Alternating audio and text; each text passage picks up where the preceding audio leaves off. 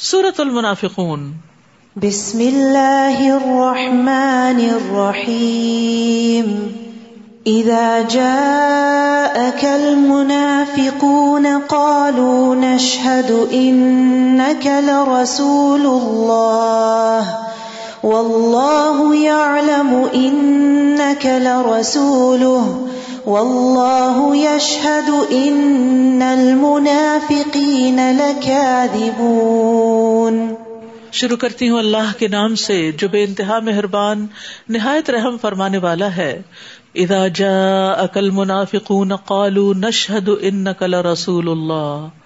جب آپ کے پاس منافق آتے ہیں تو کہتے ہیں، ہم گواہی دیتے ہیں کہ یقیناً آپ اللہ کے رسول ہیں۔ واللہ یعلم انک لرسول اور اللہ خوب جانتا ہے کہ آپ اس کے رسول ہیں۔ واللہ یشہد ان المنافقین لکاذبون، اور اللہ یہ گواہی دیتا ہے کہ منافق سراسر جھوٹے ہیں۔ کیونکہ ان کے دلوں میں یہ بات نہیں تھی، صرف زبانوں پر تھی، اور دل کا حال رسول اللہ صلی اللہ علیہ وسلم نہیں جانتے تھے، بلکہ اللہ سبحان تعالیٰ جانتے تھے۔ تو اللہ تعالیٰ نے ان کے جھوٹا ہونے کی گواہی دی۔ تو منافق کی صفات میں کیا کیا چیزیں شامل ہیں؟ بات کرے تو جھوٹ بولے، وعدہ کرے تو خلاف کرے، امانت رکھی جائے تو خیانت کرے۔ تو اچھا اخلاق اور دین کی سمجھ بوجھ یکساں نہیں ہوتی۔ تو صحابہ جو تھے وہ نفاق سے بہت ڈرتے تھے۔ ابن ابی ملیکا کہتے ہیں، میں نبی صلی اللہ علیہ وسلم کے تیس صحابہ سے ملا، ان میں سے ہر ایک کو اپنے اوپر نفاق کا ڈر ہوتا تھا۔ اور ان میں سے کوئی نہیں کہتا تھا کہ میرا ایمان جبریل اور میکائل کی طرح ہے۔ آج ہمارا حال کیا ہے؟ ہم دوسروں کو بڑی آسانی سے منافق کہہ دیتے لیکن اپنے نفاق کو نہیں جانتے حسن کہتے ہیں کہ مومن ہی نفاق سے ڈرتا ہے اور منافق اس سے بے خوف ہوتا ہے۔ انہوں نے اپنی قسموں کو ڈھال بنا رکھا ہے اور اس طرح اللہ کی راہ سے روکتے ہیں۔ بہت برا کام ہے جو یہ کر رہے ہیں۔ یہ اس لیے کہ وہ ایمان لائے، پھر کفر کیا، تو ان کے دلوں پر مہر لگا دی گئی۔ اب یہ کچھ نہیں سمجھتے۔ اور اگر آپ ان کا قد و قامت دیکھیں تو آپ کو بہت پسند آئے۔ یعنی فزیکلی بڑے فٹ ہیں، بڑے خوبصورت ہینڈسم ہیں۔ اور اگر ان کی بات سنیں تو بس سنتے ہی رہ جائیں، اتنے اچھے اسپیکر ہیں۔ گویا وہ دیواروں کے ساتھ لگائی ہوئی لکڑیاں ہیں، جو دیکھنے میں ہی خوبصورت لگتی ہے جو لکڑیوں کی پینلنگ ہوئی بھی ہے نا، یہ صرف دیکھنے میں خوبصورت لگتی ہے، اس سے فائدہ کچھ حاصل نہیں ہوتا۔ بزدل ایسے کہ ہر زور کی آواز کو سمجھتے ہیں کہ ان پر کوئی بلا آئی۔ یہی لوگ دشمن ہیں، ان سے ہوشیار رہیے۔ انہیں اللہ ہلاک کرے، کہاں سے بہکائے جاتے ہیں؟ تو یہاں پر منافق کے بولنے کے انداز پر بھی بات کی گئی۔ اس کی گفتگو پر بھی ایک اور حدیث میں آتا ہے کہ مجھے اپنی امت پر سب سے زیادہ ڈر اس منافق کا ہے جو زبان آور ہوتا ہے۔ عمر بن خطاب کہتے ہیں کہ نبی صلی اللہ علیہ وسلم نے فرمایا، بے شک میں اس امت کے ہر ایسے انسان سے ڈرتا ہوں جو منافق ہے۔ وہ حکمت کی باتیں کرتا ہے اور اس کا عمل ظلم والا ہوتا ہے۔ عملی طور پر وہ دوسروں پہ ظلم ڈھارا ہوتا ہے۔ دوسروں کو ان کا حق نہیں دیتا۔ اور ویسے وہ بڑی سمجھداری کی باتیں کرتا ہے۔ اور جب انہیں کہا جائے، آؤ، تاکہ اللہ کے رسول تمہارے لیے مغفرت طلب کرے تو سر جھٹک دیتے ہیں۔ اور آپ انہیں دیکھیں گے ازراہ تکبر آنے سے رک جاتے ہیں۔ یعنی دین کی بات، رسول صلی اللہ علیہ وسلم کی بات سننا ہی نہیں چاہتے۔ آپ ان کے لیے مغفرت کی دعا کریں یا نہ کریں، ان کے حق میں برابر ہے، کیونکہ اللہ انہیں کبھی معاف نہ کرے گا۔ اللہ تعالیٰ نافرمان لوگوں کو قطن ہدایت نہیں دیتا۔ یہی لوگ ہیں جو کہتے ہیں کہ رسول اللہ کے ساتھیوں پہ خرچ نہ کرو۔ یہاں تک کہ منتشر ہو جائیں۔ حالانکہ آسمانوں اور زمین کے خزانے تو اللہ کے پاس ہیں، مگر منافق لوگ سمجھتے نہیں۔ کہتے ہیں اگر ہم مدینہ واپس گئے تو وہاں کا عزیز تر آدمی، ذلیل تر آدمی کو نکال باہر کرے گا۔ حالانکہ تمام تر عزت تو اللہ، اس کے رسول اور مومنوں کے لیے ہے۔ لیکن منافق یہ بات نہیں جانتے۔ اے ایمان والو، تمہارے امبال اور تمہاری اولاد، تمہیں اللہ کی یاد سے غافل نہ کریں۔ کیونکہ مال اور اولاد ہی تھے جنہوں نے ان کے اندر نفاق پیدا کر دیا تھا۔ ان دونوں کی حد سے بڑی ہوئی محبت انسان کو دین کے تقاضے پورے کرنے سے روک دیتی ہے۔ اور جو لوگ ایسا کریں، وہی خسارا اٹھانے والے ہیں۔ اور یہاں بھی منافقت کا علاج ذکر بتایا گیا ہے۔ کیونکہ ذکر سے دل زندہ ہوتا ہے، پھر دل نرم ہوتا ہے، پھر ہدایت کی بات انسان کو اثر کرتی ہے۔ وہ انفکو مارا زخنا اور جو کچھ ہم نے تمہیں رسک دیا ہے، اس میں سے وہ وقت آنے سے پہلے پہلے خرچ کر لو کہ جب تم میں سے کسی کو موت آئے تو کہنے لگے، اے میرے رب، تو نے مجھے تھوڑی مدت اور کیوں نہ مہلت دے دی کہ میں صدقہ کر لیتا اور نیک لوگوں میں شامل ہو جاتا۔ تو صدقہ کرنے والا نیک لوگوں میں شمار ہوتا ہے اللہ کے ہاں اور انسان کل پہ نہ رکھے اچھا کل کر لوں گا، پھر کر لوں گا، پھر کر لوں گا۔ جو کرنا ہے انسان کر لے۔ رمضان کے دن بھی ایک ایک کر کے گزرتے جا رہے ہیں اور اللہ کے راستے میں، اللہ کے دین کی مدد میں، اللہ کے دین کے کام کرنے والوں کی زندگیوں کو آسان کرنے کے لیے، اللہ کے دین کو سپورٹ کرنے کے لیے انسان کو اللہ کی خاطر خرچ کرنا چاہیے۔ ولی اخر اللہ نفسر اللہ خبیر تعملون۔ حالانکہ جب کسی کی موت کا وقت آ جائے، تو پھر اللہ کسی کو ہرگز مہلت نہیں دیتا۔ اور جو کچھ تم کرتے ہو، اللہ اس سے پوری طرح باخبر ہے۔ تو اس سے کیا پتا چلتا ہے کہ موت کے وقت انسان کو اگر کسی نیک کام کی حسرت ہوگی، تو وہ کیا ہوگی؟ کہ صدقہ کر لو، صدقہ کر لیتا۔ صدقہ کیوں نہ کیا؟ اور آج ہم اسی مال کو بچا بچا کے اپنے پیچھے والوں کے لیے چھوڑنا چاہتے ہیں، اوروں کے لیے چھوڑنا چاہتے ہیں۔ اپنے لیے آگے نہیں بھیجتے سورت التغابن۔ بسم اللہ الرحمن الرحیم۔ یسبح للہ ما فی السماوات و ما فی الارض۔ لہ الملک و لہ الحمد و هو علی کل شیء قدیر۔ شروع کرتی ہوں اللہ کے نام سے، جو بے انتہا مہربان، نہایت رحم فرمانے والا ہے۔ آسمانوں اور زمین میں جو بھی مخلوق ہے اللہ کی تسبیح کرتی ہے کیا ہم نہ کریں گے۔ سبحان اللہ و بحمد سبحان اللہ لازیم اسی کی بادشاہت ہے اور اسی کے لیے تمام تر تعریف ہے۔ اور وہ ہر چیز پر قادر ہے۔ وہی تو ہے۔ جس نے تمہیں پیدا کیا، پھر تم میں سے کوئی کافر ہے اور کوئی مومن۔ اور جو کچھ تم کرتے ہو، اللہ اسے خوب دیکھتا ہے۔ اس نے آسمانوں اور زمین کو حقیقی مسلحت سے پیدا کیا۔ اور تمہاری صورتیں بنائی تو بہت عمدہ بنائی اور اسی کی طرف پلٹ کر جانا ہے۔ انسان کی شکل و صورت اور حسن ساری مخلوقات کے مقابلے میں نمایاں کہ سیدھا کڑا ہوتا ہے، پاؤں پہ چلتا ہے اچھا ڈریس پہنتا ہے اسکن اس کی خوبصورت ہے۔ تو انسان جو ہے، دو بہترین صفات سے متصف ہے، ایک حسن اور ایک بیان، بولنا بھی جانتا ہے۔ وہ اللہ جانتا ہے جو کچھ آسمانوں اور زمین میں ہے، اور جو تم چھپاتے ہو اور جو تم ظاہر کرتے ہو۔ اور اللہ تو دلوں کے راز تک جاننے والا ہے۔ آسمانوں کی باتیں بھی جانتا ہے اور دل کے اندر چھپی ہوئی بات بھی جانتا ہے۔ یہ اس کا کامل علم۔ کیا تمہیں ان لوگوں کی کوئی خبر نہیں پہنچی جنہوں نے اس سے پہلے کفر کیا تھا؟ پھر انہوں نے اپنے کام کا مزہ چکھ لیا اور ان کے لیے دردناک عذاب ہے۔ یہ اس لیے ہوا کہ ان کے پاس ان کے رسول واضح دلائل لے کر آئے۔ تو وہ کہنے لگے، کیا آدمی ہماری رہنمائی کریں گے؟ انسان، مرد۔ چنانچہ انہوں نے انکار کر دیا اور منہ مو موڑ لیا اور اللہ بھی ان سے بے پرواہ ہو گیا۔ اور اللہ تو ہے ہی بے نیاز اور قابل تعریف۔ زام اللہ کفرو اللہ باسو قل بلا و ربی لتب اصن ثم لتنب ان بما عمل تم وذالک اللہ یسیر۔ آخرت کا انکار کرنے والوں نے یہ سمجھ رکھا ہے کہ وہ قطن اٹھائے نہیں جائیں گے۔ آپ ان سے کہیے کیوں نہیں؟ میرے رب کی قسم تم ضرور اٹھائے جاؤ گے۔ پھر جو کچھ تم کرتے رہے، اس سے تمہیں آگاہ کیا جائے گا، اس لیے اٹھایا جائے گا کہ تمہیں بتایا جائے تم دنیا میں کر کے کیا آئے ہو۔ اور یہ بات اللہ کے لیے آسان ہے۔ آمین بلّہ و رسول ہی و نور الدی انزلنا و اللہ بما تعملون خبیر لہٰذا اللہ پر اور اس کے رسول پر ایمان لے آؤ، اور اس نور پر بھی جو ہم نے نازل کیا ہے۔ اور جو کام تم کرتے ہو، اللہ اس سے پوری طرح باخبر ہے۔ وہ اجتماع کے دن تم سب کو اکٹھا کرے گا اور یہی ایک دوسرے کے مقابلے میں ہار جیت کا دن ہوگا۔ اور جو شخص اللہ پر ایمان لائے اور نیک عمل کرے، اللہ اس کی برائیاں اس سے دور کر دے گا اور اسے ایسی جنتوں میں داخل کرے گا جن کے نیچے نہریں بہ رہی ہوں گی۔ وہ ہمیشہ ہمیشہ اس میں رہیں گے۔ یہی بڑی کامیابی ہے۔ تو مومن اور کافر کے غبن کا دن ہے وہ، خسارے کا دن ہے۔ کافر کا خسارا ایمان چھوڑنے کی وجہ سے ہوگا اور مومن کا خسارا احسان میں کوتا کرنے کی وجہ سے ظاہر ہوگا۔ ہر شخص کسی نہ کسی طرح پچھتائے گا کہ میں کچھ اور کر کے آتا۔ اللہ ہمیں یہی کرنے کی توفیق دے دے۔ قیامت کے دن انسان اپنے اعمال کو حقیر جانے گا۔ نبی صلی اللہ علیہ وسلم نے فرمایا، کوئی شخص پیدا ہونے سے لے کر بوڑھا ہو کر مرنے تک اللہ کی اطاعت میں سر بسجود رہے۔ تو بھی اس دن اس کام کو حقیر سمجھے گا اور خواہش کرے گا کہ اسے دنیا میں لوٹا دیا جائے تاکہ وہ اور زیادہ اجر و ثواب حاصل کر سکے۔ آج ہمارے پاس وقت ہے، زندگی ہے، موقع ہے، تو آج ہمیں فائدہ اٹھا لینا چاہیے۔ اللہ ہمیں توفیق دے۔ قیامت کے دن ہر اس جگہ کی حسرت ہوگی جہاں اللہ کا ذکر نہ کیا ہوگا۔ جس مجلس میں انسان بیٹھے اور اللہ کو یاد کیے بغیر اٹھ جائے جس سواری پہ بیٹھے اور اللہ کو یاد نہ کرے تو وہ سب جگہ قیامت کے دن خالی نظر آئے گی اور حسرت بھری۔ نبی صلی اللہ علیہ وسلم نے فرمایا، جو لوگ کسی جگہ پر مجلس کریں اور اس میں اللہ کا ذکر نہ کریں، وہ ان کے لیے قیامت کے دن حسرت کا باعث ہوگی۔ اور جو آدمی کسی راستے پہ چلتے ہوئے اللہ کا ذکر نہ کرے، وہ چلنا بھی قیامت کے دن اس کے لیے باعث حسرت ہوگا۔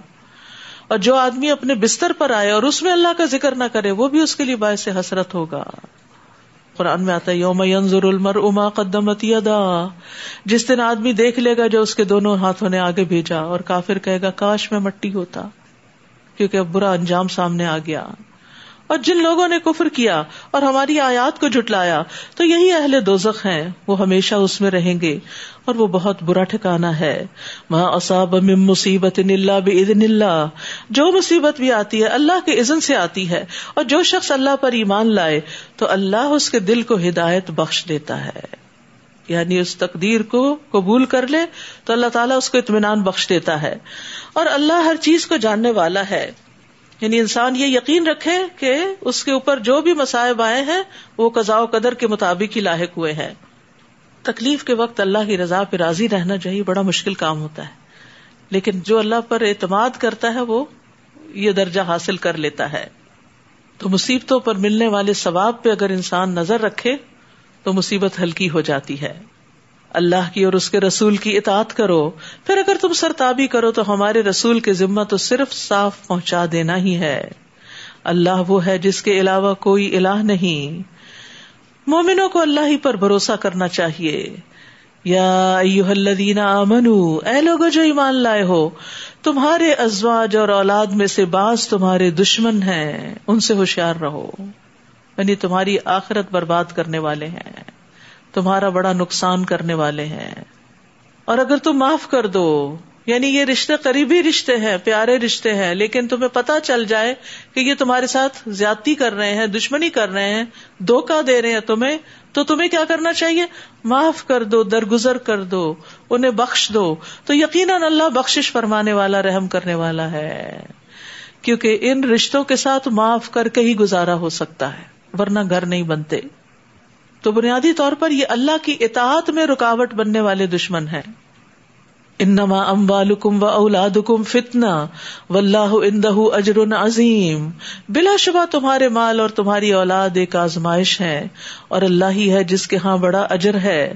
فتق اللہ مستطعتم واسمعوا واتیعوا وانفقوا خیرا لانفسکم۔ لہذا جہاں تک ہو سکے اللہ سے ڈرتے رہو اور سنو اور اطاعت کرو اور اپنے مال خرچ کرو۔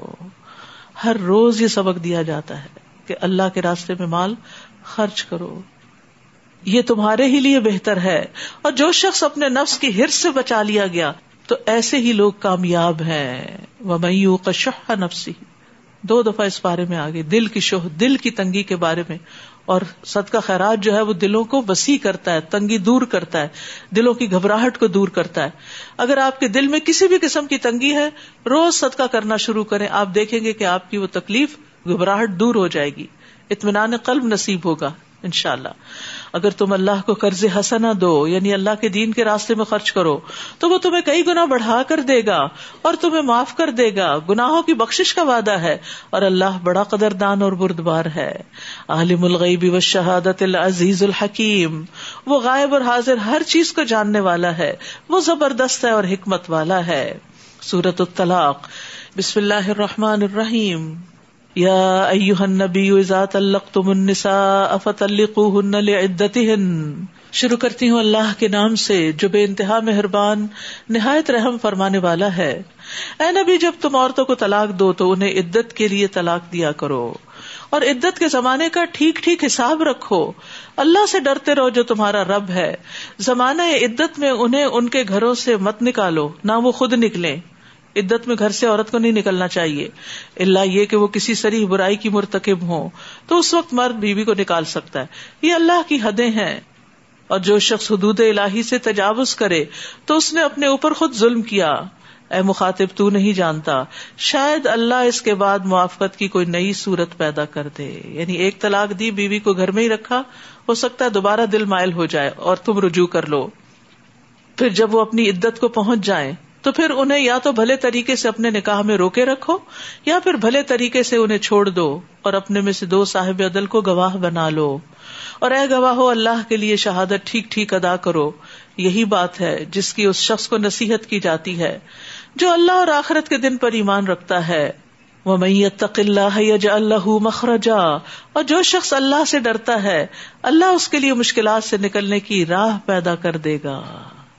مشکلات سے نکلنے کا راستہ تکوا ہے، اللہ کا ڈر ہے۔ اللہ کے ڈر سے انسان اپنے آپ کا جائزہ لے، اپنی غلطیوں کی معافی مانگے، اللہ سے بھی، بندوں سے بھی اور اپنے تعلقات درست کر لے۔ اور ایک مانا یہ بھی کیا گیا ہے کہ اللہ تعالیٰ اس کے لیے آگ سے نکل کر جنت کی طرف جانے کا رستہ بنا دے گا۔ اور ہر اس جگہ سے رستہ بنا دے گا جو لوگوں پہ تنگ ہو جاتا ہے۔ یعنی لوگ جہاں تنگی میں پھنستے ہیں، اللہ ان کے لیے وہ رستے تکوا کی وجہ سے کھول دے گا۔ اور ایک مانا یہ بھی کیا گیا، اللہ اس کو دنیا اور آخرت میں ہر تکلیف سے نجات دے گا۔ اور ایک یہ بھی کہا گیا ہے کہ اللہ نے اس کو جو رسک دیا، وہ اس کو اس پر مطمئن کر دے گا۔ دل میں تنگی نہیں رہے گی۔ وہ یرزق تصب اور اسے ایسی جگہ سے رسک دے گا جہاں سے اسے وہم و گمان بھی نہ ہوگا۔ اور جو شخص اللہ پر بھروسہ کرے تو وہ اسے کافی ہے۔ اللہ اپنا کام پورا کر کے رہتا ہے۔ بلا شبہ اللہ نے ہر چیز کا ایک اندازہ مقرر کر رکھا ہے۔ جلد بازی نہیں کرنی چاہیے کہ بہت دعائیں کی ہیں، مسئلہ حل نہیں ہو رہا۔ نہیں، ہر چیز کا ایک وقت مقرر ہے۔ جو شخص اس بات کو سمجھ جائے، اس کی مشکلیں آسان ہو جاتی ہیں۔ اور تمہاری عورتوں میں سے جو حیض سے مایوس ہو چکی ہوں۔ مینو پاس ہو چکا ہو۔ اگر تمہیں کچھ شبہ ہو تو ان کی عدت یعنی طلاق کے بعد تین ماہ ہے۔ اور ان کی بھی جنہیں ابھی حیض شروع ہی نہیں ہوا، چھوٹی بچیاں۔ اور حمل والی عورتوں کی عدت ان کے وضع حمل تک ہے۔ اور جو شخص اللہ سے ڈرے تو اللہ اس کے لیے اس کے کام میں آسانی پیدا کر دیتا ہے۔ یہ اللہ کا حکم ہے جو اس نے تمہاری طرف نازل کیا ہے۔ اور جو شخص اللہ سے ڈرے، اللہ اس کی برائیاں دور کر دیتا ہے اور اسے بڑا اجر دیتا ہے۔ یہ تقوا کے فائدے ہیں، خوبصورت آئے ہیں جو یہاں بار بار بیان ہو رہی ہیں کہ تقوا کرنے سے کیا کچھ حاصل ہوتا ہے۔ اجر عظیم ملتا ہے۔ متعلقہ عورتوں کو ان کے زمانہ عدت میں وہیں رکھو جہاں تم خود رہتے ہو۔ جیسی جگہ تمہیں میسر ہے، ویسے ہی وہاں رکھو اور انہیں تنگ کرنے کے لیے ایزانہ دو۔ اور اگر وہ حمل والی ہوں تو وضع حمل تک ان پہ خرچ کرتے رہو، چاہے نو مہینے خرچ کرنا ہو۔ پھر اگر وہ تمہارے لیے نو مولود کو دودھ پلائے تو ان کی اجرت دو۔ دودھ پلانے کے لیے ان کو کھانے پینے کا سامان دو۔ اور باہمی مشورے سے بھلے طریقے سے اجرت کا معاملہ طے کر لو۔ اور اگر تم نے اجرت طے کرنے میں ایک دوسرے کو تنگ کیا تو کوئی دوسری عورت دودھ پلائے گی۔ خوشحال آدمی کو چاہیے اپنی حیثیت کے مطابق نفقہ دے اور جسے رسک کم دیا گیا ہو، وہ اسی کے مطابق خرچ دے گا۔ جو اللہ نے اسے دیا ہے، اللہ کسی کو اسی کے مطابق تکلیف دیتا ہے جو اس نے اسے دیا ہے۔ اللہ جلد ہی تنگی کے بعد آسانی کر دے گا۔ یہ بڑا خوبصورت جملہ ہے۔ جہاں بھی آپ تنگ ہو یہ یاد رکھیں۔ سید اللہ باد اسری یسرا ضرورت کس چیز کی ہے؟ اپنی ذمہ داریاں پوری کرتے رہو۔ اللہ نے جو حکم دیا ہے خرچ کرنے کا بیوی پہ، وہ دیتے رہو۔ جس کا جو حق بنتا ہے، وہ حق ادا کرو۔ اللہ تمہارے لیے آسانی پیدا کر دے گا۔ بہت دفعہ ہمارے کام کیوں رک جاتے ہیں؟ کیونکہ ہم دوسروں کا حق روک لیتے ہیں۔ اور بعض اوقات کوئی ازر بہانا کر لیتے ہیں۔ کوئی بات کرتے ہیں کہ اس نے چونکہ یہ کیا، اس لیے میں اس کا حق نہیں لوں گی۔ اس کا عمل اس کے ساتھ۔ ہمیں وہ کرنا چاہیے جو ہماری ذمہ داری بنتی ہے۔ کتنی ہی بستیاں ہیں، جنہوں نے اپنے رب اور اس کے رسولوں کے حکم سے سرتابی کی، تو ہم نے ان کا بڑا سخت محاسبہ کیا اور انہیں بری طرح سزا دی، چنانچہ انہوں نے اپنے کیے کا وبال چکھ لیا اور ان کے کام کا انجام خسارا ہی تھا۔ اللہ نے ان کے لیے سخت عذاب تیار کر رکھا ہے۔ بس تم اللہ سے ڈرتے رہو اے عقل والو، جو ایمان لا چکے ہو۔ بلا شبہ اللہ نے تمہاری طرف ذکر نازل کیا۔ قد انزل اللہ علیکم ذکرا ایک ایسا رسول جو تمہیں اللہ کی واضح آیات پڑھ کر سناتا ہے، تاکہ ایمان لانے والوں اور نیک عمل کرنے والوں کو تاریخیوں سے نکال کر روشنی کی طرف لائے۔ اور جو شخص اللہ پر ایمان لائے اور نیک عمل کرے، اللہ اسے ایسی جنتوں میں داخل کرے گا جن کے نیچے نہریں بہ رہی ہیں۔ یہ لوگ ان میں ہمیشہ ہمیشہ رہیں گے۔ اللہ نے ایسے شخص کے لیے بہت اچھا رزق تیار کر رکھا ہے۔ قد احسن اللہ لہو رزقا۔ اللہ الزی خلق سبا سماوات من الارض مثلہن۔ اللہ وہ ہے جس نے سات آسمان بنائے اور زمین کی قسم سے انہی کی طرح سات زمینیں ہیں یعنی ان کے درمیان حکم نازل ہوتا رہتا ہے۔ تاکہ تم جان لو کہ اللہ یقیناً ہر چیز پر قادر ہے اور یہ کہ اللہ نے ہر چیز کو علم سے گھیر رکھا ہے۔ وہ ان اللہ قد احاطہ بکل شعی علما۔ اللہ نے اپنے علم کے ساتھ ہر چیز کو گھیر رکھا ہے۔ کوئی چیز اس کے علم سے باہر نہیں۔ سورت التحریم۔ بسم اللہ الرحمن الرحیم۔ یا ایوہ النبی لم تحرم ما احل اللہ لک؟ تبتغی مرضات ازواجک۔ واللہ غفور الرحیم۔ شروع کرتی ہوں اللہ کے نام سے، جو بے انتہا مہربان، نہایت رحم فرمانے والا ہے۔ اے نبی، جس چیز کو اللہ نے آپ کے لیے حلال کیا ہے، اسے آپ کیوں حرام کرتے ہیں؟ کیا آپ اپنی بیویوں کی خوشی چاہتے ہیں اور اللہ بخشنے والا، رحم کرنے والا ہے؟ یہاں ایک خاص واقعے کی طرف اشارہ ہے، جس میں آپ نے کچھ ازواج متحرات کی شکایت پر اپنے اوپر شہد کو حرام کرار دیا تھا۔ اگر آپ اپنے اوپر حرام کرار دیتے تو امت میں بھی اتنی قیمتی چیز حرام ہو جاتی۔ تو اس لیے اللہ سبحان تعالیٰ نے انٹرفیئرنس کی اور اس کی حرمت کو ختم کر دیا۔ اللہ نے تمہارے لیے ناجائز قسموں کو کھول دینا واجب قرار دیا ہے۔ یعنی اگر کسی نے ایسی کوئی قسم کھا لی کہ میں یہ نہیں کھاؤں گا، یہ نہیں کروں گا، تو پھر اس کا کفارہ ادا کر کے وہ کام کر لے۔ اللہ ہی تمہارا سرپرست ہے اور وہ سب کچھ جاننے والا، حکمت والا ہے۔ جب نبی نے اپنی کسی بیوی سے ایک راز کی بات کہی، اس بیوی نے وہ بات آگے بتا دی۔ اور یہ معاملہ اللہ تعالیٰ نے نبی پر ظاہر کر دیا۔ اب نبی نے اس بیوی کو کچھ بات تو جتلا دی، کچھ نہ بتائی۔ یہ ہوتا ہے اخلاق۔ ضروری نہیں ہوتا کہ ہر ہر چیز کے مینے دیے جائیں اور ہر چیز کو ڈیٹیل سے بتایا۔ جب اس تھوڑا سا ہاں ہو کر دی جائے، بات ختم۔ کیونکہ اس طرح کی باتوں کا نتیجہ کوئی نہیں نکلتا۔ اور تعلقات زیادہ خراب ہوتے چلے جاتے۔ پھر جب نبی صلی اللہ علیہ وسلم نے اسے افشائے راز کی یہ بات بتائی تو پوچھنے لگی آپ کو اس کی کس نے خبر دی؟ یہ عموماً ہم کہتے ہیں نا، اگر کوئی ہمیں آ کے کہ فلاں یہ کہہ رہے تو کہتے تمہیں کس نے بتایا؟ تو نبی صلی اللہ علیہ وسلم نے کہا، مجھے اس نے خبر دی جو ہر بات کو جانتا ہے یعنی وہی کے ذریعے، اور اس سے پوری طرح باخبر ہے۔ تو اس آیت سے بڑی خوبصورت بات پتہ چل رہی ہے کہ بہت سی چیزوں کو جو دوسروں کے قصور ہیں، دوسروں کی بڑی بڑی غلطیاں، ان کو نظر انداز کر دیں اگنور کر دیں۔ جسٹ اگنور کیونکہ بدلا لینے میں اور زد لگانے میں کوئی بھلائی نہیں ہوتی۔ سفیان کہتے ہیں، نظر انداز کرنا ہمیشہ معزز لوگوں کا کام رہا ہے۔ حسن بصری کہتے ہیں، معزز انسان کبھی بھی ایک بات کو انتہا تک نہیں لے جاتا یعنی بات بڑھاتا نہیں، جھگڑے بڑھاتا نہیں، بلکہ ان کو ختم کرنے کی کوشش کرتا ہے۔ یعنی جو بات مقصد سے زائد ہوتی ہے، وہاں ناراض ہونے اور تانے دینے کی بجائے صرف تمبی کر دیتا ہے کہ آئندہ ایسا نہ ہو۔ بس یہی بات ختم۔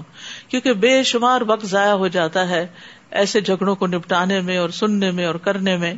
اور اسی طرح اس زوجہ محترمہ سے غلطی ہوئی تھی، لیکن آپ نے ڈانٹا نہیں۔ صرف سمجھانے کا طریقہ اختیار کیا۔ ہم چھوٹی چھوٹی بات پہ بچوں پہ چیخنے چلانے لگتے ہیں، شوہروں پہ چلانے لگتے ہیں۔ تو یہ طریقہ ٹھیک نہیں۔ نبوی اخلاق اپنانے کی ضرورت ہے۔ ان حکمتوں سے سیکھنے کی کہ آپ کامیاب ترین انسان کیوں تھے؟ کیونکہ آپ نے بہت سے معاملات میں درگزر کیا۔ یہ تو آپ کی اپنی اہلیہ محترمہ تھی آپ نے تو اپنی جان کے دشمنوں کو یہ کہہ کے معاف کر دیا کہ اظہبو انتم الطلقاء لا تثریب علیکم اليوم۔ آج کے بعد تم سے کوئی کچھ نہیں پوچھے گا۔ معاف کر دیا تم کو۔ تم پر کوئی بھی الزام نہیں۔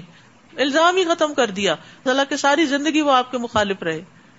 جس انسان کے اندر یہ عادت ہوتی ہے کہ وہ چھوٹی چھوٹی چیزوں کے پیچھے نہیں پڑتا وہ اپنا بہت سا وقت بچا کر اپنے مقصد پر فوکس کر لیتا ہے اور اسی زندگی میں بہت کچھ کر جاتا ہے جس میں بہت سے لوگ کچھ اچیو نہیں کر پاتے اور زندگیاں ضائع کر دیتے ہیں فضول کی چیزوں کے پیچھے پڑ کے۔ اور خصوصاً جس چیز کو بندے نے آزما لیا اور پھر ریپیٹڈلی پتا ہو یہی نتیجہ نکلنا ہے، تو اس پر تو انسان بحث ہی نہ کرے۔ اور اگر تم دونوں بیویاں اللہ کے حضور توبہ کرتی ہو تو بہتر ہے، کیونکہ تمہارے دل راہ راست سے ہٹ گئے ہیں۔ اور اگر تم اس معاملے میں نبی کے خلاف ایک دوسرے کی پشت پناہی کرو گی، تو اللہ، جبریل اور سال مومن سب نبی کے مددگار ہیں اور ان کے علاوہ فرشتے بھی اس کے مددگار ہیں۔ کچھ بعید نہیں کہ اگر نبی تمہیں طلاق دے دے، تو اس کا رب اسے تم سے بہتر بیویاں بدلے میں دے دے، جو مسلمان، مومن، اطاعت گزار، توبہ گزار، عبادت گزار اور روزہ دار ہوں، خواہ وہ شوہر دیدہ ہوں یا کماریاں یا ایوہ الذین آمنوا قو انفسکم و اہلیکم نارا۔ اے ایمان والو، اپنے آپ کو اور اپنے گھر والوں کو اس آگ سے بچاؤ جس کا ایندھن انسان اور پتھر ہے۔ استغفر اللہ۔ انسانوں سے آگ بھڑکائی جائے گی۔ جہنم کی شدت بتائی جا رہی۔ کس کو خطاب ہے؟ ایمان والوں کو۔ کیا کہا جا رہا ہے؟ آگ سے بچو۔ ہم تو ایمان لے آئے، پھر بھی آگ۔ ہاں غلط کاموں سے بچو جو آگ کی طرف لے جانے والے صرف خود نہیں، بچو، بچوں کو بھی بچاؤ۔ بچوں کی تربیت کی فکر کرو، ان کے ایمان کی فکر کرو۔ اس آگ پر تند خو اور سخت گیر فرشتے مقرر ہیں۔ اللہ انہیں جو حکم دے، وہ اس کی نافرمانی نہیں کرتے۔ اور وہی کچھ کرتے ہیں جو انہیں حکم دیا جاتا ہے۔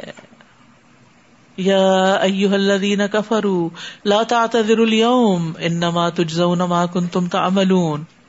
اے کافرو، آج بہانے مت بناؤ۔ ہر شخص اس دن کوئی نہ کوئی بہانا ازر پیش کر رہا ہوگا کہ مجھے معاف کر دیا جائے۔ تمہیں ویسا ہی بدلا دیا جائے گا جیسے تم عمل کرتے رہے۔ تو اس لیے لازمن ہمیں پتا ہونا چاہیے کہ کون سے عمل ایسے ہیں جو خسارے کا باعث ہیں، تاکہ ان سے دنیا میں ہی بچ جائے، بجائے اس کے کہ کل ریگریٹ کرے کہ ہم یہ نہ کرتے۔ اے لوگو، جو ایمان لائے ہو، اللہ کے حضور خالص توبہ کرو۔ اپنے پچھلے سارے گناہوں کی معافی مانگو۔ کچھ بعید نہیں کہ تمہارا رب تم سے تمہاری برائیاں دور کر دے اور تمہیں ایسی جنتوں میں داخل کرے گا جن کے نیچے نہریں بہ رہی ہیں۔ اس دن اللہ اپنے نبی کو اور ان لوگوں کو جو اس کے ساتھ ایمان لائے رسوا نہیں کرے گا۔ ان کا نور ان کے آگے آگے اور ان کے دائیں جانب دوڑ رہا ہوگا۔ وہ کہہ رہے ہوں گے، اے ہمارے رب، ہمارے لیے ہمارا نور پورا کر دے اور ہمیں بخش دے۔ یقیناً تو ہر چیز پر قادر ہے۔ تو یہاں توبہ کا فائدہ بتایا جا رہا ہے۔ سچی توبہ میں چار چیزیں جمع ہوتی ہیں۔ نمبر ایک، زبان سے استغفار کرنا۔ نمبر دو، جسم کے ساتھ گناہ سے کنارہ کش ہونا۔ نمبر تین، دوبارہ گناہ نہ کرنے کا عزم کرنا۔ اور نمبر چار، برے لوگوں سے قطع تعلقی کر لینا۔ یعنی ایسے لوگ جو بار بار گناہ کا سبب بنتے ہیں، اس مجلس کو چھوڑ دینا۔ یعنی سچی اور اخلاص کے ساتھ توبہ کرنا، ندامت کے ساتھ استغفار کرنا۔ اور یہ نور کہاں ہوگا؟ پل سرات پر۔ نور کے ساتھ گزریں گے جس کی تفصیل کل بتائی گئی تھی۔ رسول اللہ صلی اللہ علیہ وسلم نے فرمایا، پل سرات قائم کر دیا جائے گا۔ اور مسلمان اس پر بہترین گھوڑوں اور عمدہ شہ سواروں کی طرح گزر جائیں گے اور کہتے جائیں گے، سلم سلم، یا اللہ سلامتی سے گزار دے، سلامتی سے گزار دے۔ تو کون سے امال ہے جو نور بخشتے ہیں؟ وزو کے آزاد جو ہیں وہ چمک رہے ہوں گے قیامت کے دن۔ آپ کے اپنے اندر سے جو نور نکلے گا، مسجد کی طرف پیدل جانا جمرات کو کنکریاں مارنے والے کے لیے بھی نور کی بشارت ہے۔ حج عمرے پر سر منڈوانے والے کے لیے، سورت کہف کی تلاوت کرنے والے کے لیے، صدقے کو تو نور ہی کہا گیا۔ وہ صدقہ تو نور۔ ان اللہ کے راستے میں بوڑھا ہونا۔ نبی صلی اللہ علیہ وسلم نے فرمایا، جو شخص اللہ کے راستے میں بوڑھا ہو جائے یعنی ساری زندگی وہ اللہ کے دین کا کام کرتا رہے، تو وہ بڑھاپا قیامت کے دن اس کے لیے باعث نور ہوگا۔ یا نبی اے نبی کافر اور منافقوں سے جہاد کرو اور ان پر سختی کرو۔ جیسا کہ آپ جانتے ہیں کہ منافقین سے کبھی قتال نہیں ہوا، تو جہاد سخت کوشش کے لیے بھی لفظ استعمال ہوتا ہے، صرف جنگ کے لیے نہیں۔ ان کی پناہ گاہ جہنم ہے جو بہت برا ٹھکانا ہے۔ اللہ نے کافروں کے لیے نوح اور لوت کی بیویوں کو بطور مثال بیان کیا ہے۔ وہ دونوں ہمارے بندوں میں سے سالے بندوں کے نکاح میں تھی مگر انہوں نے اپنے شوہروں سے خیانت کی، تو وہ اللہ کے مقابلے میں اپنی بیویوں کے کچھ بھی کام نہ آ سکے۔ اور ان سے کہہ دیا گیا، جہنم میں داخل ہونے والوں کے ساتھ تم بھی اس میں داخل ہو جاؤ۔ نیز اللہ تعالیٰ ایمان والوں کے لیے فرعون کی بیوی کی مثال پیش کرتا ہے۔ جب اس نے دعا کی، اے میرے رب، میرے لیے اپنے پاس جنت میں گھر بنا دے۔ آپ سب بھی اپنے لیے مانگے۔ رب ببنی لی ان دبئی تن پل جنا اس کو اللہ کا قرب چاہیے تھا۔ جنہیں دنیا میں اللہ کے قرب کا شوق ہوتا ہے، وہ مرنے کے بعد بھی قرب کی تمنا رکھتے ہیں۔ اور مجھے فرعون اور اس کے عمل سے نجات دے اور ان ظالموں سے بھی نجات دے۔ تو تکلیف سے نکلنے کے لیے کس کو پکارنا چاہیے؟ اللہ کو پکارنا چاہیے۔ انہوں نے اللہ کی بارگاہ میں التجا کی یعنی اللہ سے مانگا کہ نجات دے دے، اور سارے نیک لوگوں کا یہی طریقہ رہا ہے۔ ابو حرارا کہتے ہیں کہ فرون نے اپنی بیوی کے دونوں ہاتھوں اور دونوں پاؤں کے لیے چار میخیں گاڑی جب فرونی چھوڑ کے ان کو ہٹتے تھے تو فرشتے ان پہ سایہ کر لیتے تھے۔ تو اس وقت انہوں نے یہ دعا کی تھی، رب ابن لی اندا کا بیتن فل جنا آخر تک۔ بس اللہ تعالیٰ نے جنت میں ان کے گھر سے پردہ ہٹا کر ان کو دکھا دیا۔ یہ کرامات ہوتی ہیں نیک لوگوں کی۔ وہ مریم ابنت عمران اللہ احسنت فر جہا فن فخنا فی روحنا و صدقت بکلمات ربها و کتبه و کانت من القانتین اور مریم بنت عمران کی مثال بھی پیش کرتا ہے۔ جس نے اپنی عصمت کی حفاظت کی۔ پھر ہم نے اس کے اندر اپنی ایک روح پھونک دی اور اس نے اپنے رب کے کلموں کی اور اس کی کتابوں کی تصدیق کی اور وہ عبادت میں ہم تن مصروف رہنے والوں میں سے تھی۔ کانت من القانتین۔ قنوت کہتے ہیں دوا میں اطاعت کو یعنی کوئی کام شروع کرنا تو کنسٹینسی کے ساتھ اس کو کرتے چلے جانا۔ اللہ تعالیٰ ہمیں بھی توفیق عطا فرمائے۔ وہ آخر داوانا ان الحمد للہ رب العالمین۔ سبحان اللہ و بحمد کا اشد اللہ اللہ اللہ انتا استخر کا و اطوب السلام علیکم و رحمۃ اللہ وبرکاتہ۔